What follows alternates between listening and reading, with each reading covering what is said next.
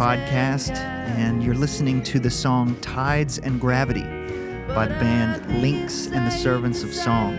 Now, you might not believe me if I told you this song was recorded by the same guy that recorded Joe Satriani, but it's true. You may also not believe that this recording was done in one take with a single stereo microphone, and the band is crowded all around the mic. But that's also true. Today we sit down with John Cuniberti, who was gracious enough to lend his time to talk about engineering, to talk about vibe, to talk about his really cool one mic project. So stick around. You are sure to learn a lot, and you're sure to hear some great stories from John. So here in a minute, we will get to the interview. But for now, just enjoy this song.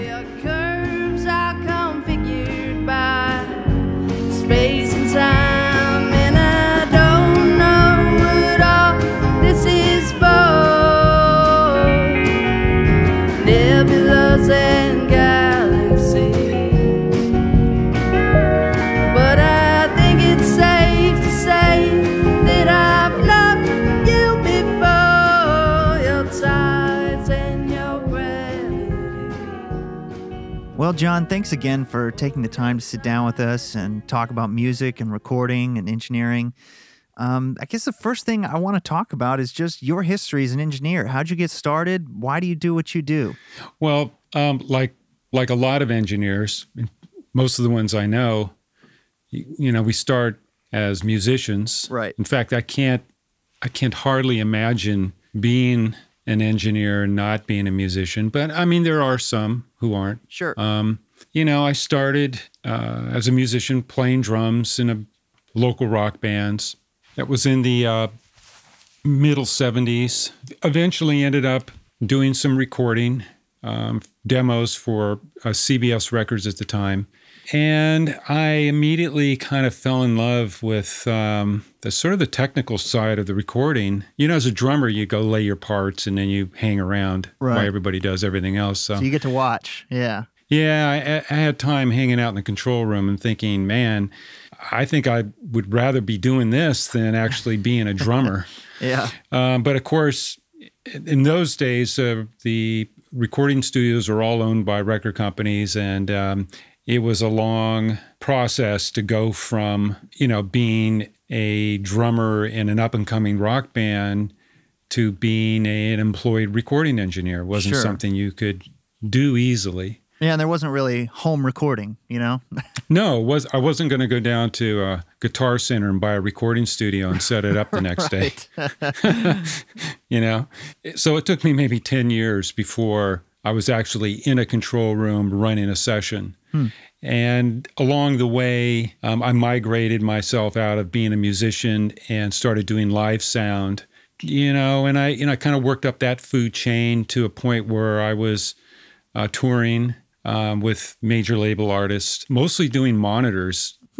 Yeah, on stage monitor mixing was a new thing at the time. Yeah. And I was working with a company that had designed and built some of the first multi mix monitoring consoles specifically for on stage monitoring, where, you know, the singer and the bass player and the drummer and the keyboard player, they could all have separate mixes. Up up until then, they all shared one or two mixes. Right. But now we were we were getting into eight and ten mixes. So I was able to carve a niche out for myself of being an on stage monitor mixer early on. Uh, One of the last acts I worked with was uh, Stevie Wonder. Oh, wow. Yeah, it was really kind of an exciting time, but I still wanted to be in the studio. Sure. And a friend of mine decided that he wanted to build a studio, and he was a guitar dealer, a vintage guitar dealer. Even at the time, you know, getting into the late 70s, there were still people interested, or, or there were people then even interested in vintage guitars. And he just sort of moved from buying and selling guitars to buying and selling used recording equipment, which was now starting to become available because recording studios were, were becoming independent Right. and and a lot of the recording studios that were owned by record companies were selling off a lot of their gear, um, not only in the United States but in Europe. So he would travel all over the country and travel throughout Europe, going into basements, going to radio stations, and buying used recording equipment. And then he'd bring it back to the United States and he had himself a nice little business going on. So he decided to build a recording studio and it was all built with all this used and oftentimes broken recording equipment. and um, I found myself a home there. And I began recording local bands, mostly friends I knew, and started to develop a reputation for doing it pretty well. And then some of the other bands that were on small record labels um, in the mostly in the San Francisco Bay Area started coming to the studio and I started building a reputation. And you know one thing led to an, an, another. And here you know almost 40 years later I'm still doing that Yeah. Yeah. so um, that's kind of just that's putting it in a nutshell Right. um, it's a progression that you don't see anymore because of like i said earlier if you want to be a recording engineer and you've got uh, i mean really only a few thousand dollars you can go out and buy a recording studio Yeah. and and and set up in your basement or or some space somewhere and start selling studio time or at least learning how to do it and doing it fairly fairly quickly Right, and you So- can you don't have to buy, you know, the half million dollars of equipment up front. You can buy a couple thousand and then add on as you, you know, especially with things like 500 series and with plugins now. You know, you don't have Yes. to go and get like before. I mean, in the 70s, you had to get a console. I mean, you just that was like you didn't have a choice almost. You know what I mean? It was like that's correct yeah that's how you do it. you know, like yeah uh, how how are we supposed to record all these inputs? You know, and now it's like, well, I'm going to get an interface that has, you know, eight stock preamps and use those for a little bit, and then add on some outboard ones, and then, you know, it's so much more customizable now, which Yeah. you know, is good I mean- and bad, I guess. Uh, the, the the first recording consoles they weren't recording consoles they were really front of house consoles they were like uh right. you know uh soundcraft 24 channel board that was really designed to mix 24 channels to to two Right. with some monitor sends that you could use for effect sends Sure. you know a lot of a lot of them had buses so you could do maybe record eight channels at once or something like that but early on a lot of the the consoles we had to use because they're really the only ones available were primarily made for PA systems. Right, right. And then, you know, 60s and 70s uh, with the advent of the API and the quad eights and the, Mhm. you know, all that stuff, the game really changed big time. And of course, in the 80s with the SSL, that really changed everything. Yes, it did. EQ and compression and gating on every track. I mean, Yes, and the automation and the total recall. Oh, yeah. I mean, those were the things that really was a game changer. unheard of right now so tell me how how did uh, your career take off from say uh, recording the local bands you know when you had just started working in this uh, studio how did that transition into working with bigger acts i mean just working your way up the food chain working with different artists you know friend tells a friend and they Yeah. tell another friend Yeah, a lot of that. Yeah. I mean, some of it, you know, some of it was luck. Right. Um, the first band I did that had any kind of like cachet or or record company support were the Dead Kennedys, Mm. and they were they were just a punk band that had a handful of singles that were doing well, but they weren't like they weren't like super famous at the time. We were talking about the late 70s. Right. And so when I started doing their records, that opened the door to other acts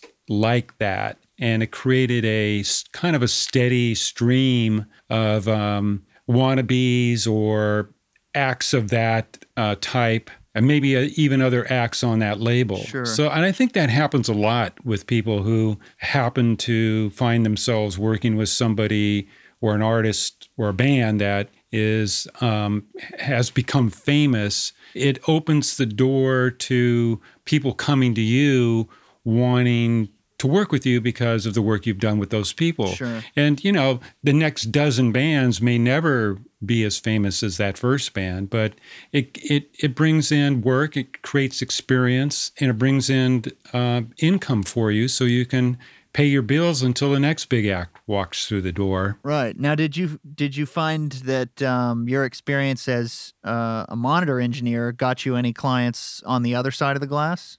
Um, not not in a direct sense, but in a in oftentimes in an indirect sense where I'd be working a show and a and a recording artist or, or a band would come out and they would perform th- that I liked. Right. And I would go to them maybe after the show or after their set and I'd say, Hey, me and my buddy, we have this little recording studio. You guys are local. Why don't you come up next weekend and let's, you know, fuck around. Sure.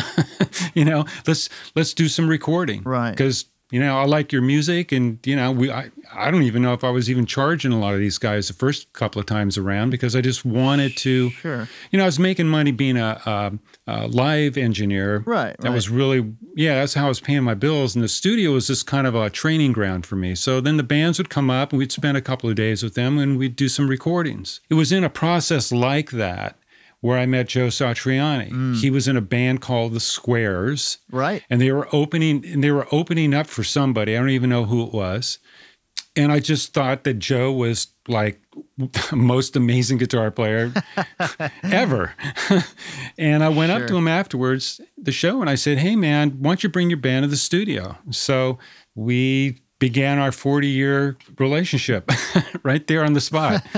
you know, so that was another opportunity where, you know, the records I did with Joe opened up the doors to other acts that wanted, you know, that wanted to work with me. And Right. again, the next 20 acts were never as big as Joe, Sure. but it it created a uh, it helped me to uh, develop my reputation and it created a cash flow, which is important. Yeah. Yeah. Yeah. Well, and so tell us uh tell us a bit about working with Joe Satriani. I mean, obviously he's a fantastic guitar player and you know, you guys have worked together a lot. You know, what's what's that process like working with someone like Joe? Well, you would have to pick a, a period, and then I could tell you because because Joe's career, you know, he started like a. I mean, the first record we did was in 1986. I think was his first record, uh, "Not of This Earth," and um, I did a record for him last year. So if, if you go, if if you start looking through the periods, the way we made those records are all different, and and how his success has uh, changed the way we make records, the way we approach records, the kinds of budgets we have, and and the advantages that come with success have all affected the way not only we work together but the kinds of records we we make. Hmm. So early on, it was just Joe and I, a drummer who programmed a drum machine, and it was just the three of us. Huh. And then yeah, and then it and then because that's all we could afford to do Right, right. from there, it just continued to expand. Where in the next couple of records, we were able to spend the kind of time and energy and money to record, you know, the musicians uh, together at the same time. The, the- where the first couple of records, it was really one track at a time type of recording. Right. And then later on, we were able to put together musicians around Joe and build a band around him for a particular record.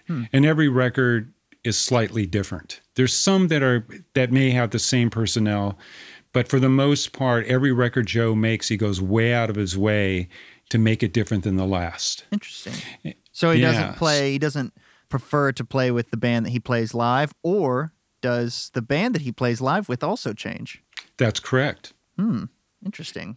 Some of it is logistics, some of it is financial, some of it is artistic decisions. Right. Uh, it's not any particular formula. It's just that he's an artist and he wants to do something really artistic each time. And when you think about instrumental guitar recording artist, I mean that's that right there is so limited in what you can do. So it really puts a lot of pressure on him to really come up with with interesting formulas and interesting people. And and and as long as he keeps bringing in different people and different influences, he can keep changing it up and making it interesting, not just for himself, which is essential, but for his fans Right. to continue to grow with them and to bring in new people too. Yeah. Now, So- would he, uh, when working on a record with a new band or a new group of personnel, would he sometimes use different people for different songs, or mostly pick one for a record?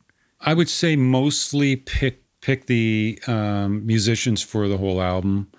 There, there were times like on the album "Flying in a Blue Dream." I think you're going to see a lot of different people on different songs, but I think ultimately he always wanted a great band to perform the album. Sure. And I think that was always the ultimate goal. And we tried to get there early on, not always successfully. Hmm.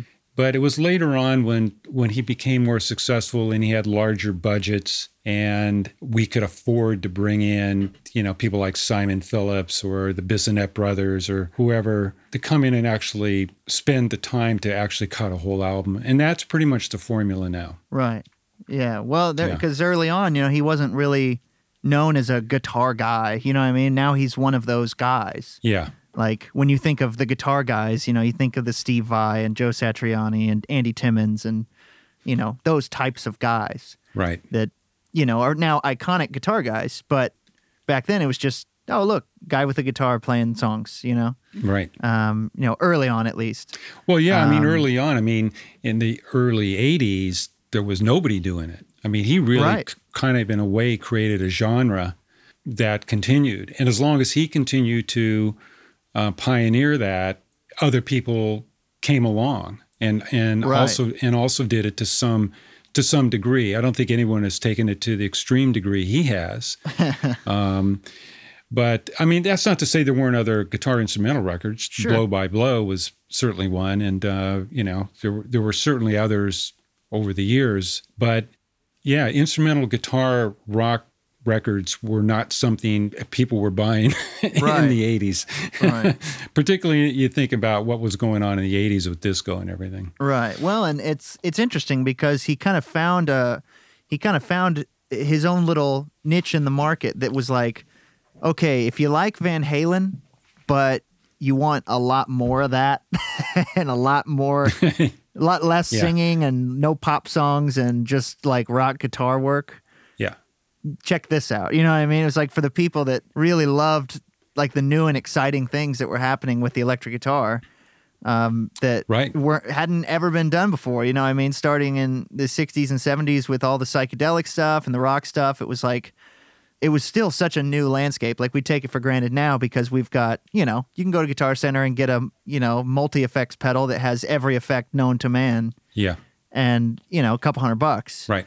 but back back then like guitar sounds were so limited of what you know it's like chorus and you know some phasers and some you know wah pedals and things like that. But i mean I, I always have felt like joe satriani's always been trying to like what weird sounds can i pull out of this instrument? Like what crazy otherworldly sounds can i make? You know what i mean? And Mhm. how can i like make the listener feel like they're listening to more of a like a, a stringed instrument or a trumpet or a, a voice you know what i mean like it's he pulls insane tones out of that guitar Yes, he does. things you never and and a lot of times you think he might be using a pedal and he's not That's correct. It, it a lot of it is, um, I'd say, at least two thirds of it is technique. yeah just Um, wild Yeah, I, mean, I was watching an interview with him one time and he was talking about just how particular you know where he plays with his picking hand he's like oh you know if i just play slightly down the harmonic you know interaction with my thumb barely striking the string you know it makes it sort of false harmonic that gives it sort of a wah type thing. And it's like hmm, hmm. wow the preciseness of how exact oh i'm playing exactly here with my right hand. You know what i mean? Yeah, and it's not just I you know I could play farther down by the bridge and it's a little bit different, but I play exactly here for this exact part. yeah. You know, and it's it's really incredible someone who has that much mastery of the guitar. Yes, he has this ability to be that ultimate technician, but at the same time write songs that are accessible Sure. um, in, in a in a pop sense. In other words, melodies that one can sing to or or memorize Right. or remember. Yeah, there's you know? still there's still sort of lyrical type writing to his work, you know, like yeah even though there's no words. Yeah, I really I hate it when people call him a shredder.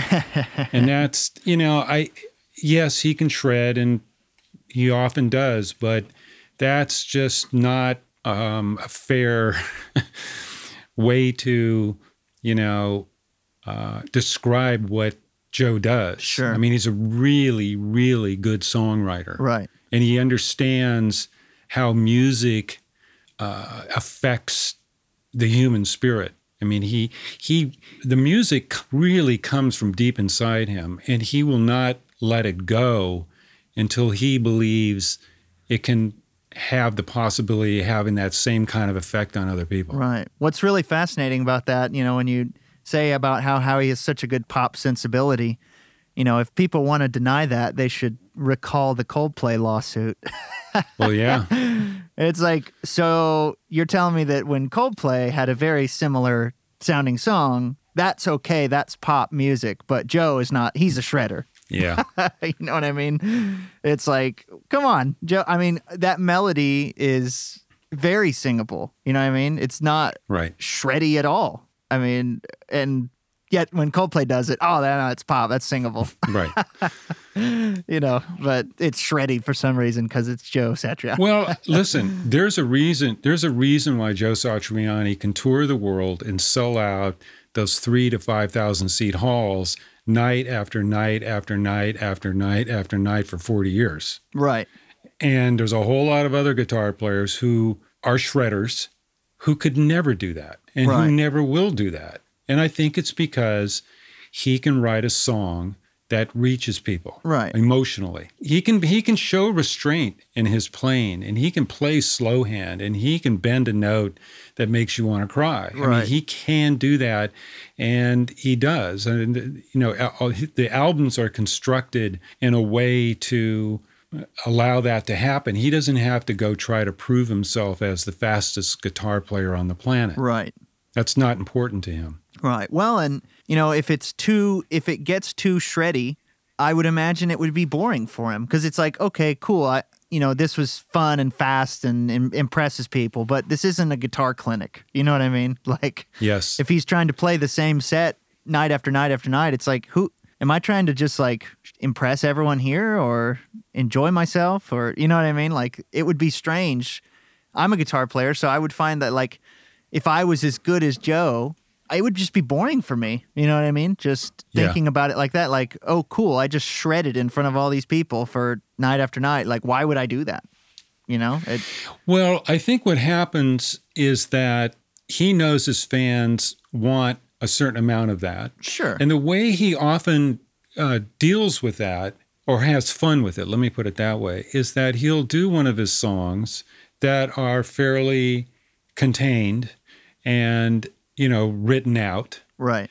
note for not I, I wouldn't say he plays it note for note. There's a lot of emotion in what he plays like like a singer.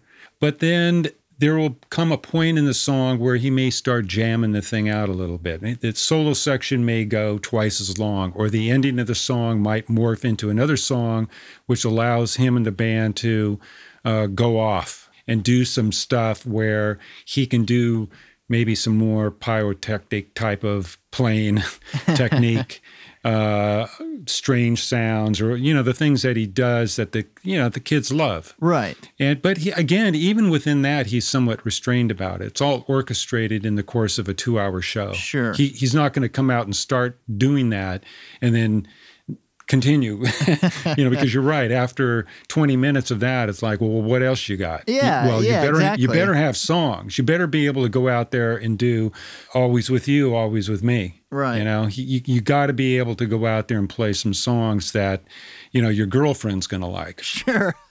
yeah, if you're on a date and it's just like, yeah, let's go watch this guy shred. Well, mean, you know, I mean, early on, if you go to if you went to his early shows in the '80s, it was all uh, long-haired kids with black T-shirts, right. and now if you go to the shows, you see people, you know, married and maybe their kids, and Right. you know, it's you know, a third of the audience is women. So he has been able to reach people uh, emotionally uh, through the instrumental music. Right. All right, John. So I got to cut to the chase here and ask the question that everyone's going to want to know, which is how do you record Joe's guitar? I mean, he's a guitar guy. He's one of those guys you think of when you think about guitar heroes. And how do you go about recording Joe? In the beginning, we typically recorded the records probably the same way most people were recording rock records. Guitar player shows up, he's got a couple of guitars, a couple of amplifiers, handful of uh, stomp boxes, and we would just get busy uh, doing the recordings in you know somewhat conventional way. Plug some stuff in, try it out. If it doesn't work, try something else. Sure. But you know, we were limited by resources and time, so we didn't get to indulge ourselves in hours and hours or weeks or months of coming up with uh, guitar sounds. We had to work pretty quickly. Right. So that eventually changed, of course, when the budgets for the records um, became uh, larger and we could spend some more time. And Joe's collection of guitar amplifiers and guitars, including vintage Fenders and Gibsons, continue to grow. And our palette of color, if you want to call it that, or our opportunities to really come up with something unusual, um, we could indulge ourselves a little bit more because we had a little bit more time and money to do that. Not only that, the studio technology was growing uh, exponentially. I mean, it was crazy what was going on. When we first started, we had very little to work with. Sure. And the processors that were starting to become available in the early 80s right up through the 90s you know opened the door to all kinds of possibilities for um, guitar effects besides just the typical distortion phase and flange and delays and Right. those things that were typically being used in rock records in the 70s. So we had like Eventide harmonizers, the first generation, and Joe and I just went nuts with those things. In fact, you can still buy those today that have a lot of the presets that Joe and I wrote for Eventide. Wow. And, you know, we continually push the envelope on what would be acceptable for a guitar sound on a record.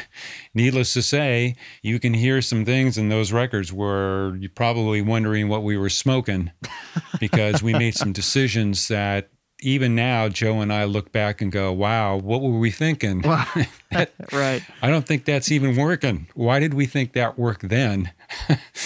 but, um, you know, it was all in the effort to try to uh, produce a sound that hadn't been heard before, not only in Joe's records, but in Joe's album, because we can't just keep having the same guitar sounds for each song. Sure. I mean, even if we came up with a great rhythm guitar part, let's say he pulls out one of his uh, guitars and he plugs it into a Marshall and cranks it up. I stick an SM57 on it, plug that into a Neve preamp, and he starts just playing a really big, beautiful, crunchy rhythm guitar part.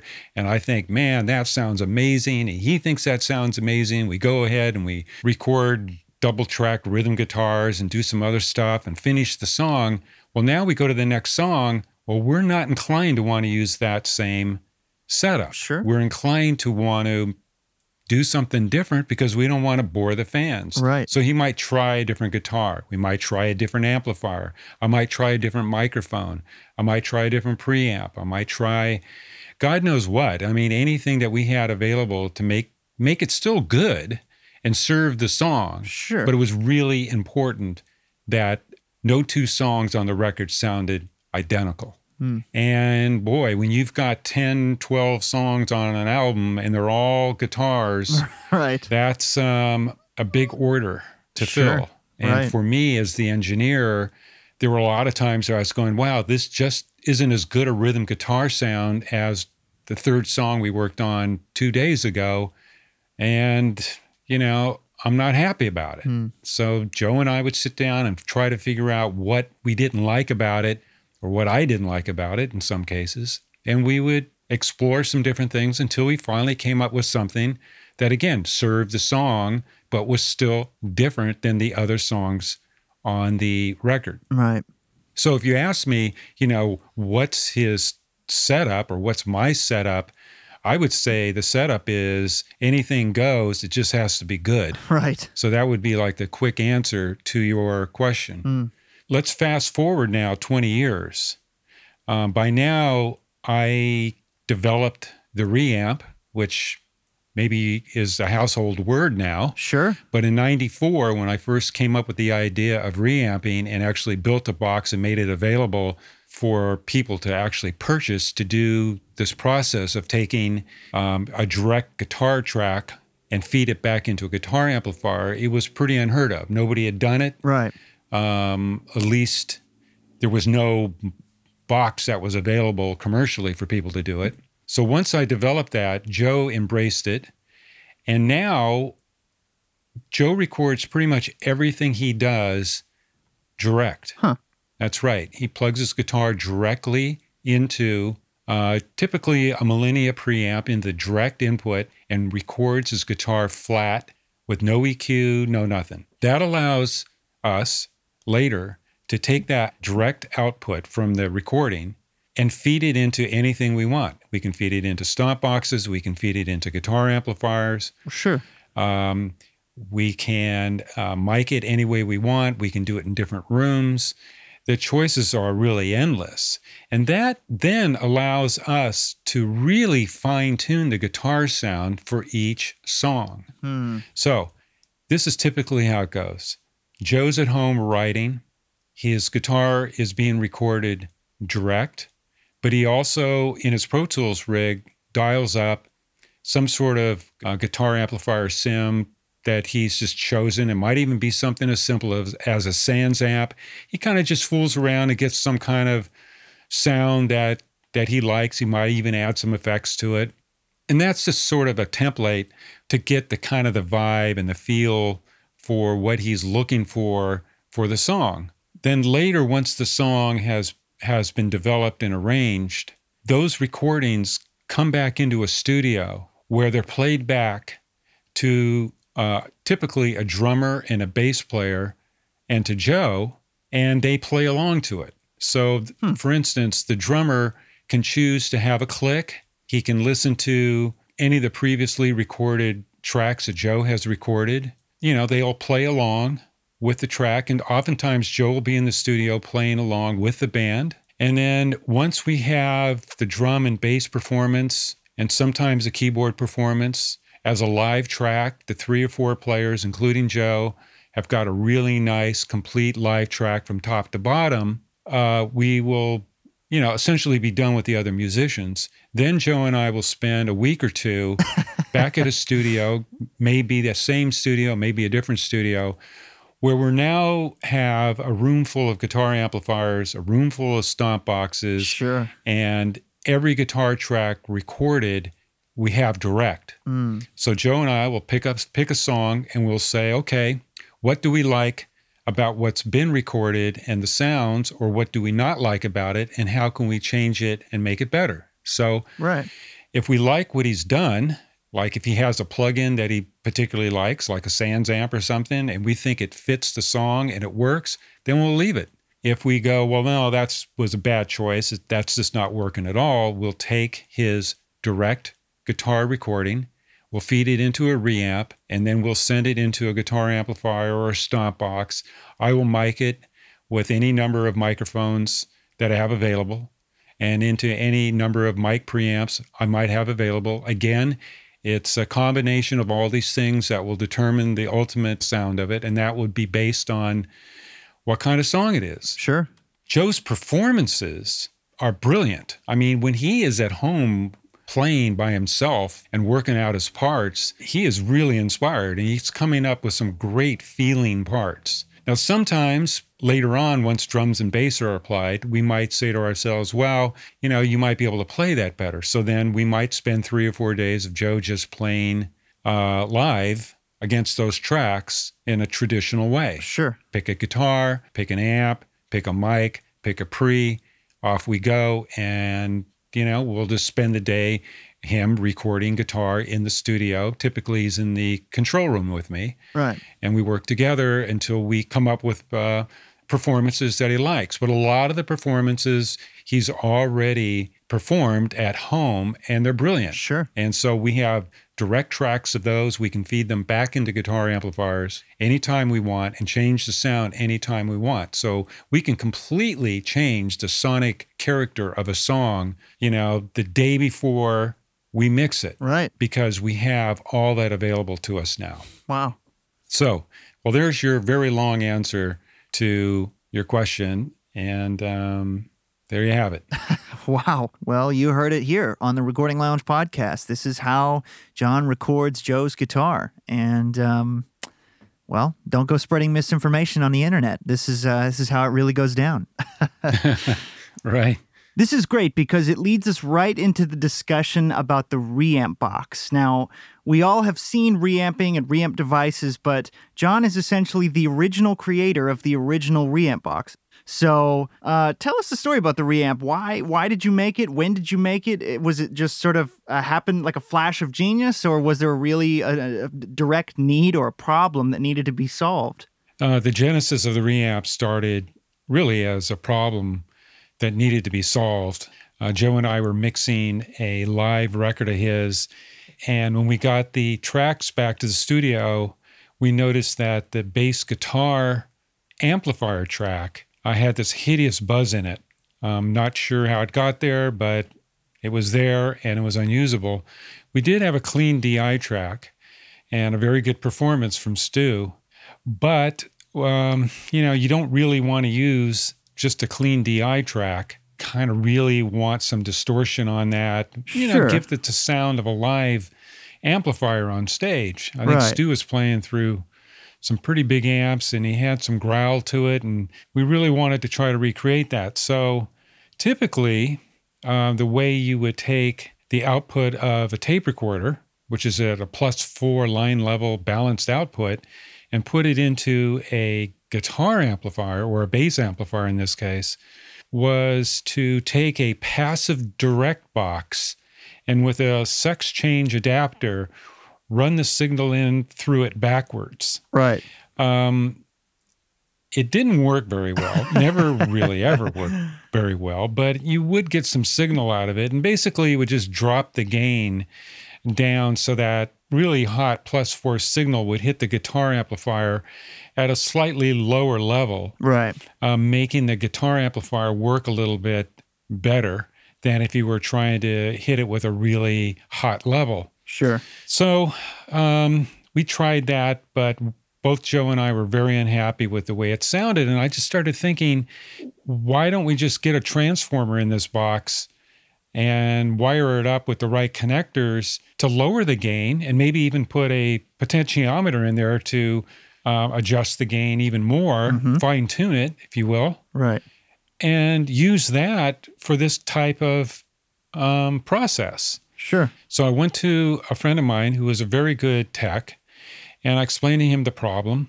And he said, Well, you need a transformer, and you need a potentiometer, and you need a pad, and you need this, and you need that. And well, you know, maybe I can come up with something. So we experimented with some different transformers and some different circuits, and we finally came up with a box that I could take into the studio and I could feed the output of a Studer tape recorder into the box and then into a bass amplifier and then adjust the trim pot on it. So the amplifier was basically seeing the same level you would expect to see coming out of a bass Right. guitar. Sure. Therefore, the amplifier would actually perform as if a bass guitar was actually plugged into it. And Right. then you could actually adjust the, the level of the amplifier and the tone. We could mic it up and then re record it onto another track and basically end up with a live sounding bass track. So Right.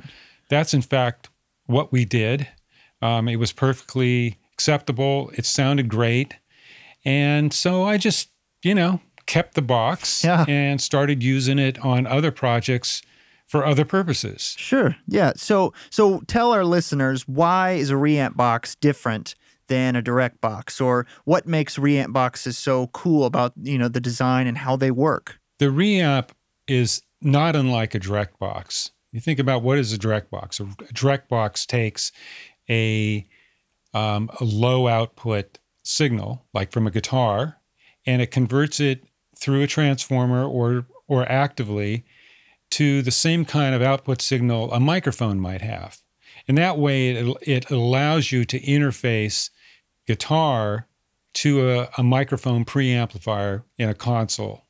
A reamp is just the opposite. It takes the output of your DAW or a tape recorder Mm-hmm. and converts a very hot plus four line level signal, which is typically balanced, down to an unbalanced almost minus 50 signal that uh, can be fed back into a guitar amplifier. So the guitar amplifier actually thinks that a guitar is plugged into it, Right. not a DAW. Right. So the process is really you would take your guitar, plug it into a direct box, record that onto one of the tracks on your DAW. You can split the signal and go into an amplifier, but always record your guitar direct, and then take that direct signal and then feed it back out later, anytime, any place, anywhere into a guitar amplifier stomp box. In other words, it's kind of in a way an insurance policy Right. that right. if you really like your performance but you don't like the sound, hey, you can always change the sound later on Sure. um, by taking your direct track and feeding it through a reamp and back out into an amplifier. But people do all sorts of things with them. Oh, yeah. I see people reamping vocals. I see people reamping Mm-hmm. drums. I see people reamping, you know, they have an organ part, but now they want it distorted. So they'll just take the, the signal off the DAW that's clean and they'll just throw it out into a guitar amplifier Yeah. and re record it. yeah. So th- it, there's endless possibilities of what you can do now that we have a device that can uh, interface DAWs or tape recorders back into instrument amplifiers and stomp boxes. Man, that's so interesting. And like now reamping is so common. I mean, it's it's not even like a you know, uh, I mean, it's a household thing in the studio world. Like, oh, let's record a DI and we can reamp it later if we need to, right? Uh, I mean, that's so common. So, uh, but so how did you get from you know making your original box to it becoming as common as it is today? Like, did you push that? Did you advertise? Did you? I mean, what happened with that? After six months of me doing this and some of the local studios, people started to take notice. Right. a couple of engineer friends of mine said, "Hey, uh, you know, we'd really uh, like to have one of these," um, sure. and I got kind of tired of loaning it to people. So Yeah. I thought, well, you know what? I'm going to build maybe five or six of these for my friends, and I'll just sell them, you know, for cost. Sure. So I built some, and I was using off the shelf UTC transformers that were actually quite expensive at the time. But, uh, you know, word got out and people started using them and sharing them. And then pretty soon people started calling me and saying, hey, you know, we want one. Right. And uh, so I thought to myself, do I really want to be in the business of making a audio interface yeah. box? Yeah. Yeah. Because you know I was a working engineer. I didn't really have the time to get into manufacturing, Yeah. but people just kept asking me. So after about a year, I finally decided that I'd set some money aside and build 50 of these boxes. Now at the time I didn't even have a name for it. And uh, I eventually after sitting around talking with some friends of mine, I came up with the reamp. Right. And um, at first, I was going to call it the morning after box, um, thinking that, you know, if you've made a mistake, you can use this box the next day. right. But I think the reamp kind of describes exactly what it does. So I thought that would just be a good name, and that just stuck with it. Yeah. Myself and a couple of friends of mine spent a couple of weekends and we built 50 reamps. That was really Wow. the first box that was commercially available. Right. It looked a little bit like a Countryman direct box, mm-hmm. um, almost the same size, slightly different, but I really kind of stole the design from the Countryman with the recessed um, front and back panels. And it would, you know, it was a chassis that basically would slide into a aluminum uh, tube, Yeah. and you know, it's all held together with one screw on the bottom. Yeah. They were all hand wired. And at this point, I was still using an off the shelf UTC transformer, which again was very expensive. Hmm. So I built the 50 reamps and they sat around in my house for a long time, for maybe six months to a hmm. year, because I couldn't really sell them. Hmm. Um, no one was particularly interested in the process. I remember giving a lot of them away. I would send them to a lot of the studios, like in Los Angeles, and, Right. I'd give them to some engineers who I thought might want to use them. Many of them kept them and continued to use them and started to tell their friends about it.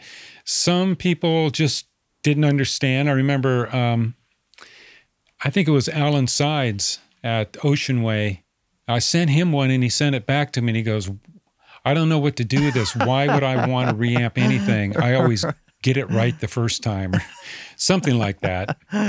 Um, so eventually the 50 were gone. And then to make a long story short, I built 50 more and then I built 50 more, then I built 50 more. Wow. And um, for the next 17 years, I built probably 3,000 of them and eventually Wow. started selling them uh, worldwide uh, to many, many uh, major recording artists and recording engineers Hmm. until I got to the point where I didn't really want to be in the reamp business anymore. A lot of things had changed over those 17 years. We got away from analog tape. People were going to digital workstations. I was no longer selling reamps to professional recording engineers. A lot of the reamps that were being sold were being sold to prosumers or young newbie engineers who, quite honestly, didn't necessarily know how to use them. Mm.